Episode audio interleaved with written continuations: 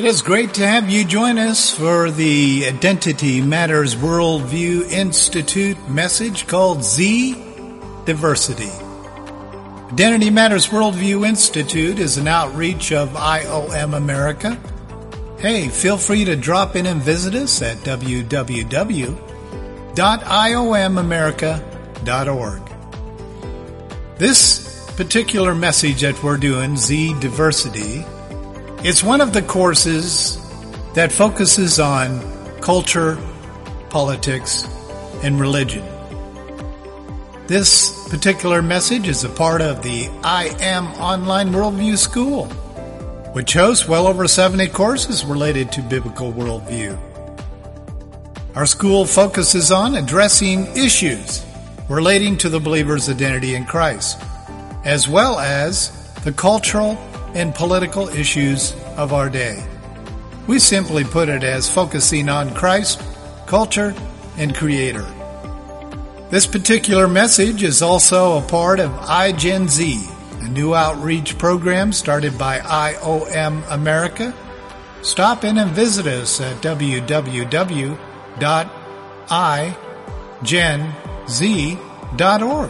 We'd love to have you visit. Z Diversity. Z Wiz. Things are getting weird in our world today, are they not? Well, I say move over, millennials. The Zers are coming into focus. Generation Z is on track to be the most informed generation yet. Certainly the most diverse. Their liberal mindset is putting the liberal views of their parents to shame. Their openness to merging social trends into culture is a new phenomenon that the world has never seen. The definition of diversity is simple. It means understanding that each individual is unique and recognizing humanity's differences. Well, if we stop there, we'd be fine. But there's a darker side and Generation Z is populating it, which includes the dimensions of race, ethnicity, gender, sexual orientation, socialistic economy, age, physical abilities, religious beliefs, political beliefs, and other ideologies. And all these are bundled into the package of Z diversity. The part of this movement has an undertowing belief. Conservatism in any form is racism and or abuse of power. While the ideology of racial equality is healthy, if there's belief somehow that deletes faith from facts, a cultural nightmare is born. Many of the Generation X populace is shocked as to the world's focus on socialism. It's in the news every day, particularly after generations of wars to keep it at bay.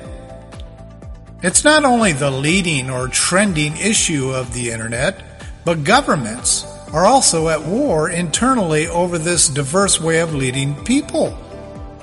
So what happened in such a short period of time? Well, it's simple. Diversity is the mother of socialism. Socialism doesn't work without diversity. And diversity can't mutate without technology, the digital age. Let's take a look at a few statistics. Generation X was the last generation to live and work by traditional conservative standards of faith and work ethics. As soon as the millennial generation separated faith from facts or truth, diversity was birthed. The reason it happened so fast is because the internet is fast. The millennial generation, or also known by Generation Y, reacted to the rules of their parents and formed a culture that demanded freedom and flexibility. They have been accredited to living off the digital accessibility provided for them by the technological giants of Generation X. Statistically, this allowed them to sit back and enjoy the benefits of being entrepreneurs on the now digital age. The millennials were the first generation to dump faith and facts, which formed the pluralistic society now globally known as the post-truth era. Pluralism works best in a socialistic system. Now, since Gen Z is the children of the millennials, they are known for being spoiled, or to put it mildly, materially endowed. And statistically, this is due to the millennial parents rejecting the traditional conservative practices of providing guidelines and structure demonstrated by their Generation X parents. Since their millennial parents were liberal in structure, Generation Z is the first generation to be raised by the internet, which thrives off of a socialist system. Meaning, Zers went to the internet for education, parenting advice, sexual education, political views, gaming, and image indulging. This is all a result of the Zers' big six modalities of the internet living. One, globally aware, which means they're environmentally alert, they focus on global missions and global unity. Two, need for speed.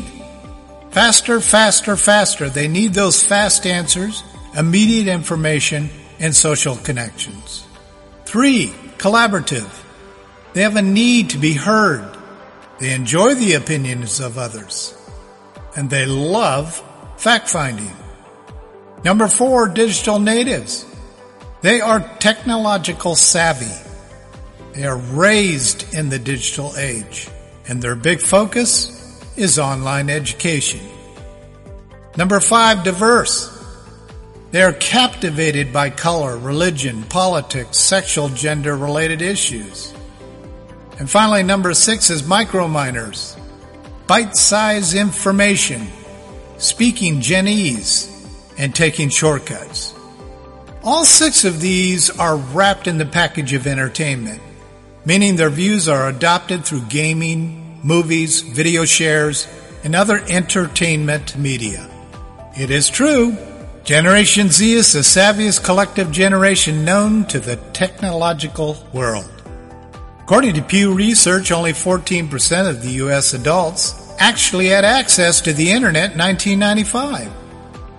By 2014, that number was 87%. Today, that number is 97%.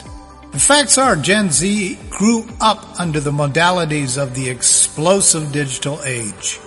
It all started with the expansion of internet gaming. It is noted that the gaming expansion technology literally ignited an advanced internet dependence more than any other modality in human history. Ryan Jenkins says this, having 24-7 access to the world's information via a supercomputer in their pocket has rewired how Generation Z problem solves, networks, communicates, learns, buys, and ultimately how they will show up in the workplace. Now, unlike their millennial parents, Gen Zers, while native creatures to the digital communication tools, actually prefer face-to-face communication. Although it must be noted that Gen Z considers the use of social media as face-to-face communication due to their VChat or video communications.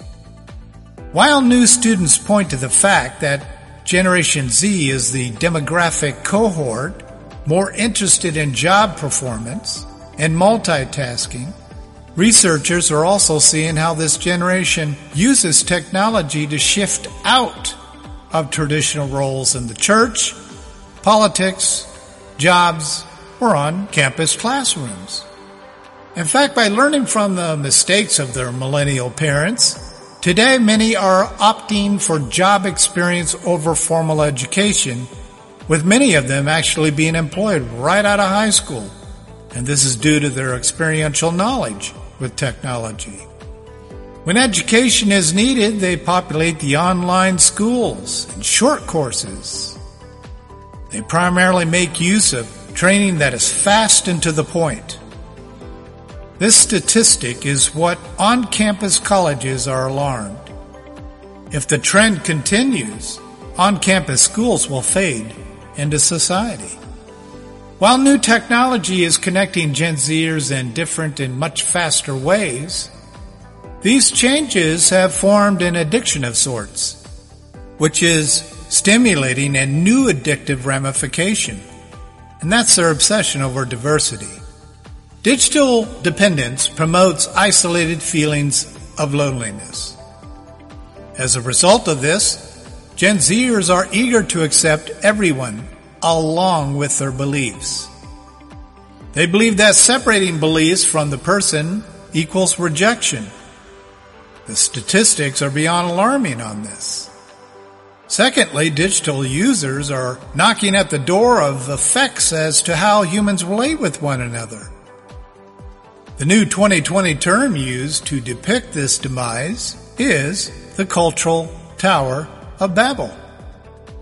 While it might seem beneficial and progressive, the digital age comes with a double-edged sword. One hand, the world of technology is boosting our ability to be productive. Can't argue with that. While the other hand reveals a much darker consequence. This crazy busy world is grounds for the making of a crazy culture. So the facts are, gone are the days of lectures and confronting wrong beliefs. Gen Z students are comfortable responding to their environment. Socialization is critical for their development, but only if each is presented in a digital format. The world's educational institutions are forced to go digital to keep their attention. These adjustments made gathering at a local coffee shop to discuss or debate their worldviews. With peers, I might add. They tend to confirm or refute their worldview through social media collaboration and technological stimulation. And this madness has created a global problem of reduction of the attention span. Now get this.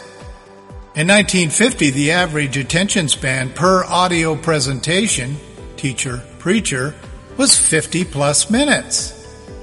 During the peak of the millennial generation, there was a significant drop, actually to that of 15 minutes. After Generation Z grew up enough for us to gather statistics, we were faced with the educator's worst nightmare. An advanced Gen Zer could maintain their attention for five minutes.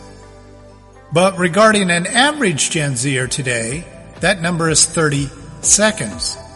Online marketers base their ads on 30 second clips, telling us that if you don't get their click within 30 seconds, they're gone. This single ramification set off a global alarm. It's a myth, really, that Gen Zers learn differently.